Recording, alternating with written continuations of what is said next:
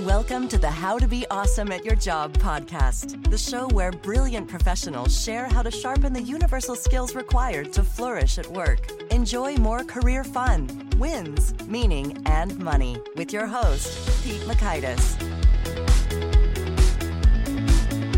Hello and welcome to episode 547 with Simon Sinek. Simon is going to share how you can find greater enjoyment and success and fulfillment in your work and more by adopting an infinite mindset. So you'll learn one, what most professionals get wrong about work, two, some key practices for thriving in an infinite game, and three, how to keep your confidence during setbacks. So if you want to check out the show notes or the transcript or the links to albums we've referenced, it's over at awesomeatyourjob.com slash F547.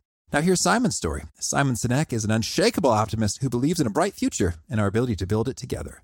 He's described as a visionary thinker with a rare intellect and he teaches leaders and organizations how to inspire people with a bold goal to help people build a world in which the vast majority of people wake up every single day feeling inspired, feel safe at work, and feel fulfilled at the end of the day. Simon is leading a movement to inspire people to do the things that inspire them. Simon is the author of multiple best selling books, including Start with Why, Leaders Eat Last, Together is Better, and The Infinite Game. His TED Talk, Start with Why, is among the most watched TED Talks of all time. So that's pretty cool. Simon here is about to share how shifting to an infinite mindset helps you see things not so much as wins and losses, but states of being ahead or behind.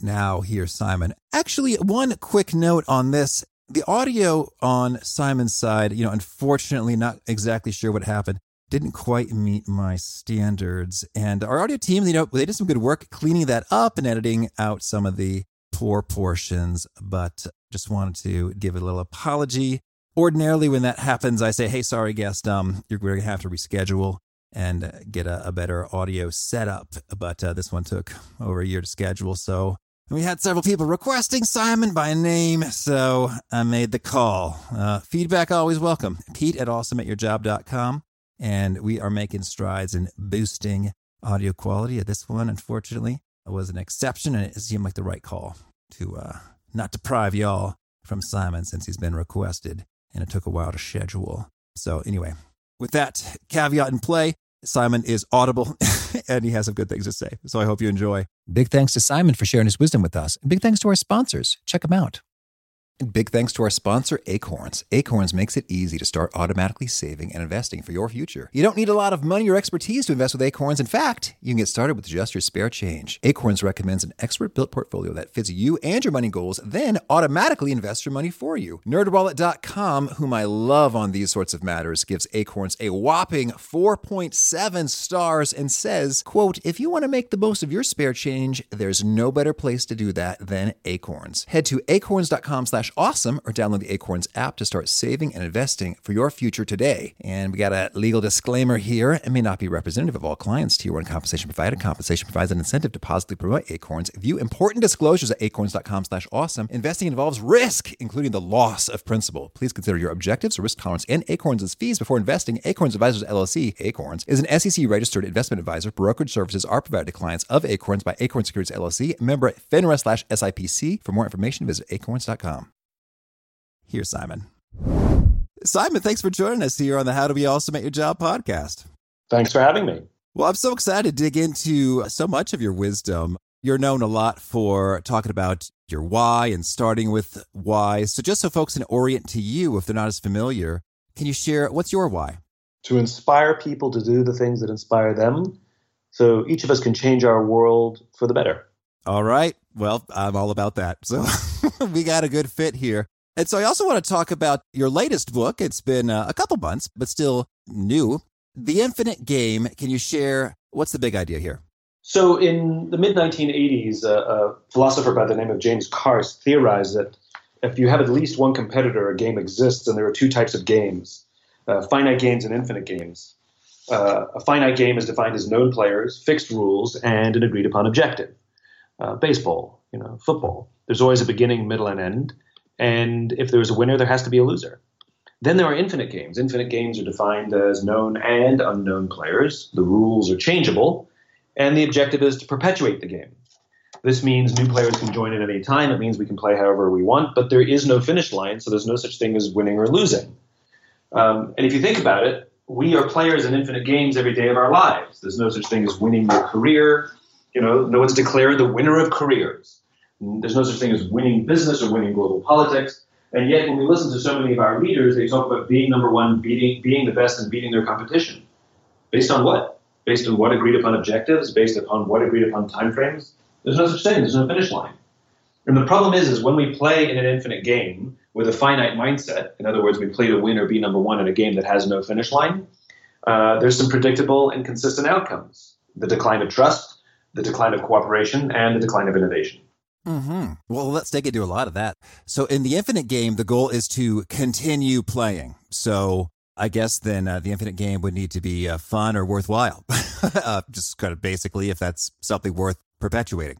It has to be worthwhile. I think that's that's a good way of putting it. Yeah, it has to exist to advance something bigger than each of us, um, so that we would want to contribute something that will outlive us. We also play for the good of the game, and you can see this in business all the time.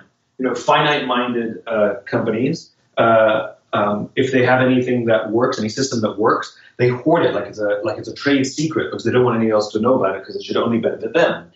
Some of the more infinite-minded companies, companies like uh, uh, Costco or the Container Store, if they figure out different systems and better ways of doing things, they talk about it. They talk about it out loud. Patagonia, they share their systems so that other companies may benefit. In other words, it's for the good of the game.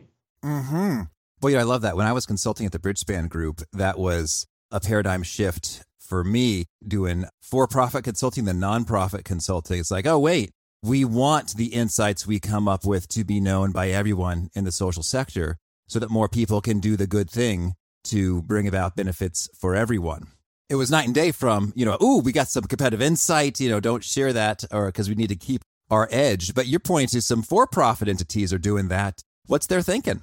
Well, the infinite minded companies are trying to protect capitalism and advance capitalism and take care of the economy. And they want other companies to do well because they want other companies to protect and look after their employees. Um, it's not just a, a, a short term finite game where, you know, may we win and everybody else lose. There's no losers in this game, there's no winners in this game. That's the point. There's no such thing because the game has no agreed upon metrics, timeframes, or, net, uh, or objectives. Mm-hmm. So we play to advance uh, uh, our cause. And of course, we want to build healthier, stronger companies.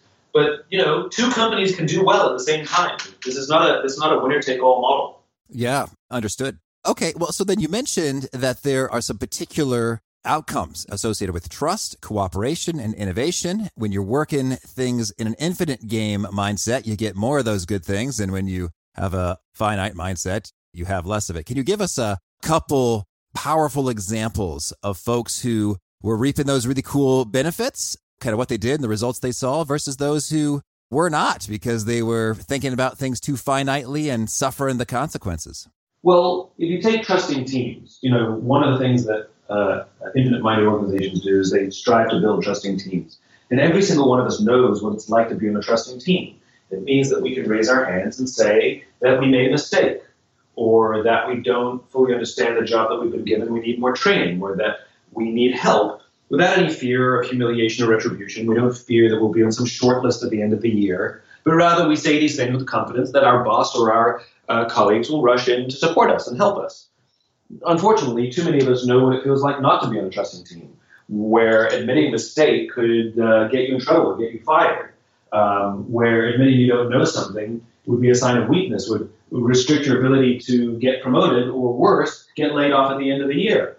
And so we keep these things to ourselves. Dare we never, never say these things out loud. And eventually mistakes compound and people who don't know what they're doing, things start to break. And in the extreme, it can, can collapse or end up in scandal.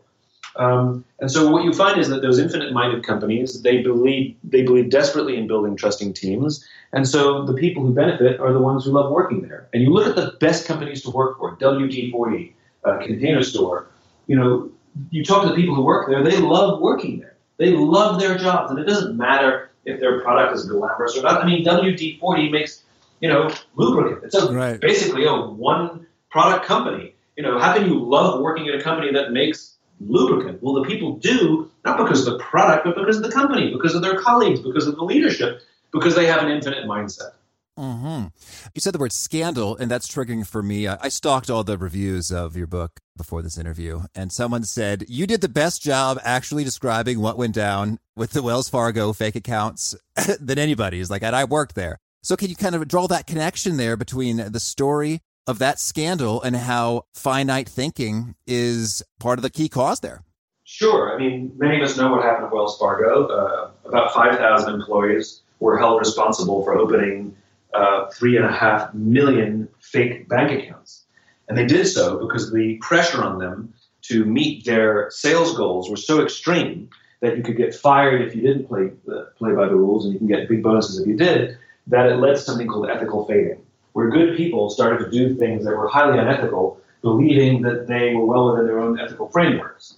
Um, uh, in, and they would rationalize, you know, I got, I got to put food on the table. This is what my boss wants. Everybody's doing it. And the amazing thing was, uh, they fired 5,000 people for doing it, but they didn't uh, hold the senior uh, people accountable at all.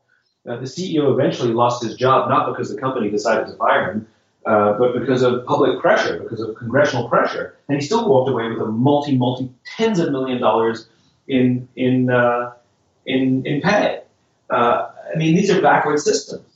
These are backward systems. At the end of the day, they created a culture that was more obsessed with making money than doing the right thing. So guess what happened? Everybody worked to make money in the short term, and uh, it came at the great expense of not only our ethical standards, but uh, uh, but at the end of the day, it actually hurt the company more than all the money they were making. This is the irony of the finite game. The benefits actually only uh, benefit you in the short term. Hmm. Well, thank you. Well said and well illustrated. So then, let's maybe zoom into the realm of uh, you know an individual professional and you say that the mindset and thinking can really vary day by day you know? It's like you're not 100% infinite mindset or 100% finite mindset but it's in a way a choice that you make with how you choose to put your thoughts day after day. So could you maybe give us some examples of typical maybe mental reactions or self-talk and what sort of finite thinking self talk versus infinite thinking self talk sounds like. These are not uh, either or, it's both. Maintaining a, a, an infinite mindset is not the rejection uh, of, of finite, it's the context within, finite, within which the finite exists. So the problem is we overuse sports analogies. We, we, we treat business or careers or politics like it's a finite game, like there's a finish line. We talk about winning at the end, except there is no end. You just keep going and going and going. We need, we need to change the mindset to think more of it like a lifestyle. Think of it more like exercise. There's nothing wrong with having a finite goal uh, if you want to do exercise. You want to lose X amount of weight by X date. That's fantastic. Goals are motivating. They're easy to measure. We feel good when we make progress. And if we hit the goal, we feel amazing. The problem is if we hit the goal, we have to keep exercising for the rest of our lives. We can't stop. Um, it's a context within, again, there's a, there's a broader context. Um, but at the same time, if we miss our goal, nothing happens. Nothing happens. And we might make the goal, you know, a month or two later. But the most important thing is we're way healthier now than we were before we started working out. And we just keep at it. So the goals are motivating. Finite is good, but we have to remember that if we miss some of these goals, literally nothing happens, and we may be better off simply because we tried. So that's a better way to think about um, uh, approaching anything in the infinite game. Think of it more like lifestyle rather than a game. that is quite a turn of a phrase. Literally nothing happens. I think that could bring a lot of peace to me. I mean, what, you, like, you want to lose 10 pounds in, in, in five months? And if you lose eight pounds, you know what, you know what happens? I mean, you set the arbitrary goal and you set the arbitrary date. It's the same in business. We set the arbitrary goals and we set the arbitrary dates. Yeah and we create incentive structures to drive people to hit a number on a certain date. But the reality is, nothing happens if we miss those numbers. Nothing. Oh boy, that is getting my wheels turning. I mean, in, a way, it's like, well, hey, what happened past tense is you lost eight pounds instead of tens. But I mean, like in terms of like you're not dead, you're, you're still uh, look good. the, the, organization doesn't won't collapse. Yeah, you know, I'm with you. Oh, that's fun. That's fun to chew on a bit. So that's the view in terms of so you mentioned sometimes that you can think about things not so much in terms of I've won or I've lost, but maybe I'm ahead or I'm behind. Can you talk about some of that language? That's 100% correct. There's no such thing as winning or losing in the infinite game. There's only ahead and behind. So I'll give you a great example. My nephew, he's eight years old, super, super competitive little kid, and does not like to lose. Gets very, very angry when he loses. He played a football game, and his team lost. And because my poor sister is subjected to all of my ideas as I'm, as I'm writing them, um, she knew about this idea of being ahead or behind rather than winning or losing. So my nephew was very upset, and my sister didn't dispense the standard parenting advice. You know, it doesn't matter who wins or loses. What matters is how you play the game. You know, that's usually what we tell our kids. My sister said, "It's okay. Today you had a behind day. On another day you'll have an ahead day." And she asked him. She said, "What do you want to do? Do you want?" She, he said, "I want to be a professional football player one day." And she said, "Okay. Well, there's going to be a lot of ahead days and a lot of behind days." and you want to work hard to have more ahead days, but you're going to have behind days. So he didn't think of these things as final. He thought he started. He's starting to learn that it's a journey, and so he he he he lost another game recently, and my sister asked him how how did today go. And he said I had a behind day, and so he's learning that the, the short term wins and losses we have in our lives are just part of the journey. They're not final, and I thought that was such a healthy way of looking at the world. That is handy, and it's a nice little nudge that ahead or behind is relative to a bigger scale. Correct. In terms of it's not over. Here's one snapshot in time, and you know we're going to have another one the next day, and we'll see how that one looks. Exactly. And remember, there are still finite games. You can still go out to play baseball. You can still go bowling. But we have to ask ourselves what we're there to play to do as well. It's okay to be competitive, but we just have to remember the larger context. Mm-hmm. Okay. And so then when it comes to leading an infinite game, you've spelled out five key ingredients that have got to be there. Can you give us a bit of a walkthrough of those? Sure. The first one is you've got to have a just cause. You have to believe in a vision that's bigger than yourself, something you want to work to advance. Um, an idealized state of the world. You know, the founding fathers of the United States imagined an idealized future, a world in which all men are created equal, endowed with unalienable rights, amongst which include life, liberty, and the pursuit of happiness. And America will never get there. We will never get to the point where all people are equal, but we will die trying. And that's the point. We commit our lives to advancing towards the cause. And some of the finite victories we have move us towards that, uh, towards that ideal. And when we have a sense of just cause, when we have a sense that our work uh, and, our, and the energy we invest is contributing to something bigger, it's what gives our lives and our work meaning. So many people work simply for short term numbers and you know, after a bunch of years and a bunch of bonuses, you start asking yourself, what's this all for? We need to have a just cause. We need to have an idealized vision for the future that we can that we can help build. We also need to build trusting teams. I talked about that one already.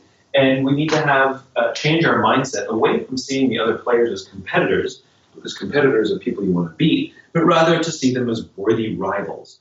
Um, some other players, whether they're individuals or other companies, do things better than we do well, we can learn about them. Instead of getting angry or insecure, we can look at ourselves and say, where can we improve? We've all had the experience at work where someone we work with gets a promotion and we got angry. Think about that for a second. We got angry at someone else's good fortune. Well, that's because their, their strength are revealing some sort of weakness in us. And instead of getting angry or competitive with them, we can take a hard look at ourselves and say, where can I improve? What nerve are they touching? That's really important in the infinite game. And then uh, the ability to completely change strategic course to advance that cause, and most importantly, the courage to do all these things. Because the pressures on us from almost every direction are overwhelmingly finite. The incentive structures in companies are usually finite driven. Uh, the pressures we get put on by our parents or our guidance counselors are always pushing us to be the best or be number one. There's no, no such thing really. Um, nobody wins education. Uh, so you know we have to have the courage to to build and maintain this infinite mindset. It's it's really hard. Mm-hmm. Okay.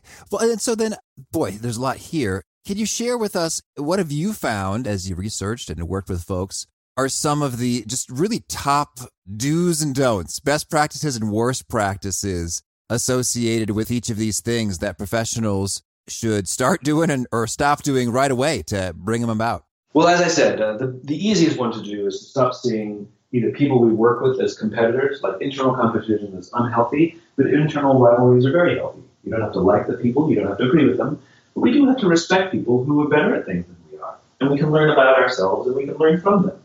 Um, that I think is the easiest one and, and, and, one of the best things to do. And also just appreciate that there are these two types of games. That uh, not everything fits the same rule book. Not everything is about winning and losing when there's no finish line. So just to appreciate the fact that the, the way we think the world works is actually not the way the world works. Understood. Okay. And let's talk about existential flexibility a bit. I think that one might be harder to conceptually grasp. Can you expand on that a smidge? So, um, existential flexibility is a capacity to make a profound strategic shift in order to advance a just cause. This is not the daily flexibility that's required, but rather profound strategic shifts. Um, my favorite example, it happened to Apple. Steve Jobs and Steve Wozniak, the founder of Apple, um, they had a just cause. They wanted to empower individuals to stand up to Big Brother. They were revolutionaries. And so this is the reason they found appeal in the personal computer. They saw it as a tool that could empower individuals to do just that. They imagined a world where one day an individual could actually compete with a corporation. Apple had already had great success with the Apple I and the Apple II. It's already a big company. Steve Jobs is already a famous CEO. And they uh, go off, uh, Jobs and a few of his senior executives go off for a tour of Xerox PARC. This was Xerox's uh, internal R&D department. Uh, um, and uh, uh, Xerox showed them something they invented called the graphic user interface, which allowed computer users to use the computer by clicking a mouse and moving a cursor to work the computer rather than having to learn code. This was a profound innovation. Jobs saw this as way more powerful to help individuals learn and take advantage of computer technology. He left that tour and said to his senior executives, We have to invest in this graphic user interface thing. One of those executives, you know, the voice of reason, said, Steve, we can't. We've already invested millions of dollars and countless man hours in a completely different strategic direction. If we walk away from that, we'll blow up our own company. To which Jobs actually said, better we should blow it up than someone else. That decision led to the Macintosh. A, a, a, a computer operating system so profound that it literally changed the way computers exist in our lives today. The entire software of Windows is designed to act like a Macintosh. The reason a computer is a household appliance and on every single desk was because of Jobs' willingness to make this existential flex, to walk away from the money they invested and the time they invested because he found a better way to advance his cause. Okay, so existential, I'm hearing you there, is like we're saying like the very stuff that you have held like practically as sacred, you know, as core to who we are, what we're about, and what we fundamentally do. It's like, well, we can be flexible with that and go in a totally different way. Yeah, exactly. And what a lot of companies do in the face of cultural change or technological change or or political change is because they fear having to completely change the way they do things, they double down. We've seen this happen over and over again. Like, why is it that Netflix invented itself and not the television and movie industry? Why is it that iTunes was invented by a computer company and not the music industry? How is it that Amazon invented itself and the e-reader and not the publishing industry? It's because they were so short-sighted and so preoccupied with maintaining their finite game that they literally missed the opportunity to advance any kind of cause because of the technological change that they were facing. Now they're all playing defense. Mm-hmm. Okay, that's good. That's good.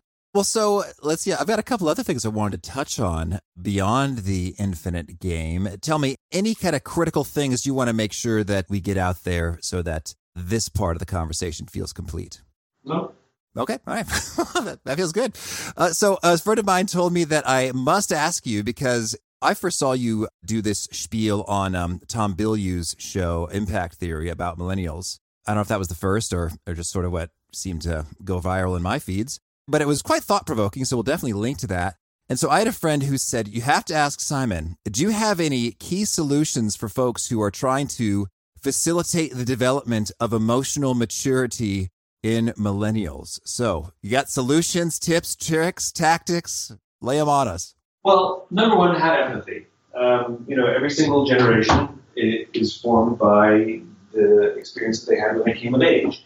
You know, if you have grandparents who lived through the Great Depression or the Second World War, very many of them are miserly and frugal. There's nothing wrong with them because they lived through the Depression and the war. Well, every generation is the same way. And millennial, the millennial generation was the first generation to come of age where cell phones and social media were ubiquitous. It affects their worldview.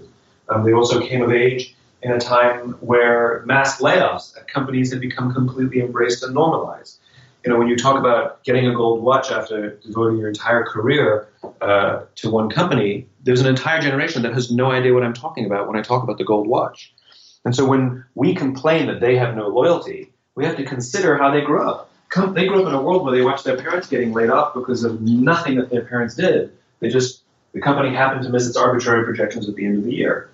And so, and so they're cynical. They don't trust companies because companies have never showed them loyalty. Um, and so we have to have empathy. That's number one. And number two, um, we have to teach people the skills that are missing. And that goes to the leaders as well. You know, do leaders that, that are, that are overseeing uh, millennials, do they even have the ability to listen? Are we teaching people listening skills? Are we teaching people how to give and receive feedback? Are we teaching people how to people how to come to terms with their own limiting narratives? Uh, are we teaching effective confrontation? These are the basics of leadership. And if we don't teach the basics of leadership, we don't get leaders. We get managers. So I think we need to teach leaders how to lead, and we need to help um, all generations learn this skill set. Mm-hmm. Okay. So that's handy. And then I also want to get your view when it comes to this why stuff. You've been playing that game for a while. So I'd love to hear have you noticed any patterns or insights in terms of, boy, it really seems that when folks engage in these questions of reflection or these processes of introspection, it really seems to be delivering insights with a high probability and reliability. So, what's the latest, greatest in how to come up with your why effectively? Well, first of all, you have to ask for help. Uh, none of us is objective about our own lives and our own careers. We, we need somebody who has a an impartial outside point of view. But there's a fun way to do it um, that gets you in the ballpark. Um, I call it the friends test. Basically, what you do is go find a friend you love, someone who you would call at three o'clock in the morning, and you know they would take your call, and vice versa, you would take theirs. Don't do this with a spouse. Don't do this with a sibling. Don't do this with a parent. Those relationships are too close. Uh, do it with a close friend, and ask them this simple question: Why are we friends? And they're going to look at you like you're crazy they'll say things to you like, I don't know, why are you asking me this?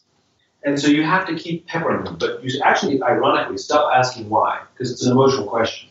And you switch to what, which is a rational question. What is it about me that I know that you would be there for me no matter what? And they'll start describing you. Uh, I don't know, you're funny, I can trust you, you're loyal. And you have to play devil's advocate. You can't help them, you can't let anybody else have them, help them. You have to go through the process. You say things like, well, that's the definition of a friend you, that's that's generic. What is it specifically about me that I know you'd be there for me no matter what? And again, they're going to go through this process. It might be multiple times. It might be a little bit tortured. But at some point, they're going to give up and they're going to start start describing themselves, not you. And you're going to get goosebumps. You're going to have some sort of emotional reaction. You're going to well up. My friend said to me, Simon, I don't even need to talk to you. I can just sit in a room with you and I feel inspired. And I got goosebumps. In other words, what they're finally able to articulate is the value you have in their lives. And that value you have in their lives is your life, the thing you give to the world, the reason people want you and need you in their lives. And by the way, if you do it with multiple friends, they'll tell you the same thing. Um, if not the exact same words, they'll, they'll tell you uh, very, very similar words. It's kind of amazing. That is awesome. And sounds like fun. I'm looking forward to doing exactly that. Well, Simon, tell me anything you want to make sure to mention before we shift gears and hear about some of your favorite things. Nope. All right. Well, can you share with us a favorite quote, something you find inspiring? Um, there's a great quote by Henry Ford that I love that goes, If you think you can or you think you can't, you're right. Oh, that's good. And how about a favorite study or experiment or bit of research?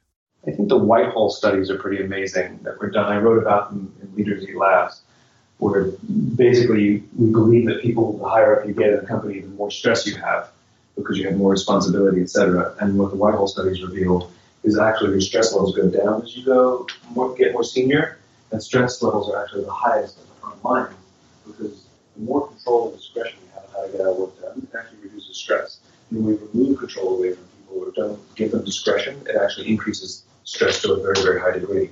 So one of the best ways to keep people healthy is let them make choices on how to do their jobs. Mm-hmm. And how about a favorite book? Um, well, Finite Infinite Games is pretty amazing by James Carse. Um, and also, I, am a big fan of uh, Man's Search for Meaning by Viktor Frankl. And how about a favorite tool, something you use to be awesome at your job? Uh, maintain friendships. Uh, look after your friends. Uh, look after the people you work with because when stress is high and the chips are down, um, you're going to need people in your corner who rush to your aid um, without being asked. So the way that that happens is is you got to be a good friend to other people too. And how about a favorite nugget, something you share that really seems to connect and resonate, and they quote it back to you often? I think the quote that people say back to me most often is when I when I said, um, "Working hard for something you don't believe in is called stress. Working hard for something you love is called passion." And I think we think passion is an input, but it's not. It's an output. Uh, people say, you know, I only hire passionate people, but the problem is, is passion is not an input. We're all passionate for something. We're just not all passionate for the same thing. And our passion can be amplified if we're working for something that we believe is bigger than ourselves. So uh, I, think that's a big one. Mm-hmm. And if folks want to learn more or get in touch with your organization and what you're up to, where would you point them? So we're in all the usual places, um, simonsinek.com, uh, and LinkedIn, and Twitter, and Instagram, and Facebook, and not TikTok. We don't have a TikTok channel. and do you have a final challenge or call to action for folks who are looking to be awesome at their jobs?